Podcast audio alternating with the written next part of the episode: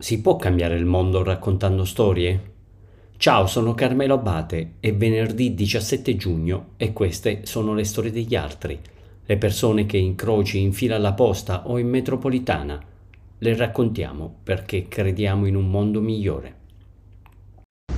Gabriele è stato l'amore più grande della mia vita, il mio uomo, cioè l'uomo che io aspettavo da tanto tempo, perché lui è il primo uomo da 5 generazioni nella mia famiglia. Questa è la storia di Maria, vive a Torre del Greco in Campania, ha 18 anni. Lavora nell'azienda di famiglia con il fidanzato. Dopo un investimento sbagliato perdono tutto. Il ricordo più felice, oltre alla sua nascita, è stato il momento in cui ho scoperto che lui sarebbe stato un maschietto, io me lo sentivo e ho scelto questo nome perché Gabriele significa colui che porta la luce, per me lui era ed è colui che ha portato e porterà sempre la luce nella mia vita insieme alla sua sorellina. Maria non si piange addosso. È tenace, caparbia, affitta un piccolo negozio, si sveglia all'alba, fa turni massacranti ma porta il pane in tavola. È il 2013, Maria ha 21 anni. Nasce il piccolo Gabriele, il nome indica colui che porta la luce. Maria guarda il suo sorriso e ne è sicura. Quel piccolo spazzerà via le tenebre. E facciamo tantissime cose insieme, l'hobby che condividiamo è la musica, ci piace ascoltare un sacco di musica, ci piace ballare. Lavora come una matta per non fargli mancare mai nulla. Gabriele cresce silenzioso. Il medico dice che è timido, Maria cambia dottore ed entra ed esce dagli ospedali. Il paese mormora, dicono che una mamma immatura, apprensiva, rovinerà quel bambino. Maria si morde la lingua. Che ne sanno loro di quello che provi al cospetto di un figlio che non ti guarda nemmeno negli occhi?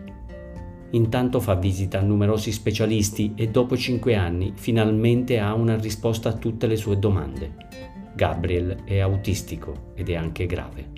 Lui, anche se è autistico, è un bambino a cui piace sentire la musica ad alto volume, ma preferisce il reggaeton e anche un po' di musica neomelodica, anche se non è il mio genere, ma a lui piace tanto.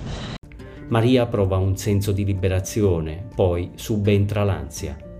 In paese non c'è una struttura adatta ad accoglierlo e visite, test e terapia sono un salasso. Gabriele non può andare nei centri estivi, molte attività gli sono precluse perché manca il personale adatto. E insieme ci piace andare al centro commerciale, gli piace fare shopping insieme a me, è un bambino dolcissimo, affettuoso, cosa che io non ero. Maria impara a essere una dottoressa, una terapista, un'educatrice. Bussa a tutte le porte e non si ferma di fronte a chi dice che la felicità di suo figlio può aspettare perché i soldi non ci sono. Dialoga, ascolta, si immedesima nell'altro, ma non arretra di un centimetro quando si tratta di far rispettare i diritti del suo bambino. Maria ha un lavoro, un compagno, una famiglia che la sostiene e ha energie per lottare. Ma che succede agli altri bambini, a quei genitori che non hanno le stesse risorse?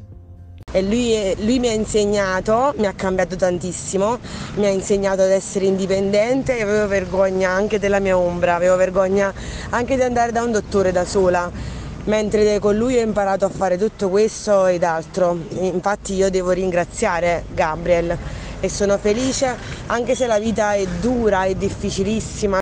Oggi Gabriele ha 8 anni, non parla, scrive, si diverte a ballare con la sorellina.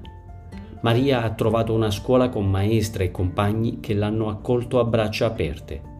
Però devo ringraziare Gabriele perché mi ha fatto capire il vero valore della vita, cioè la vita cos'è veramente. È lontana chilometri da casa, ma il sorriso di Gabriele accorcia le distanze e illumina tutti gli angoli bui.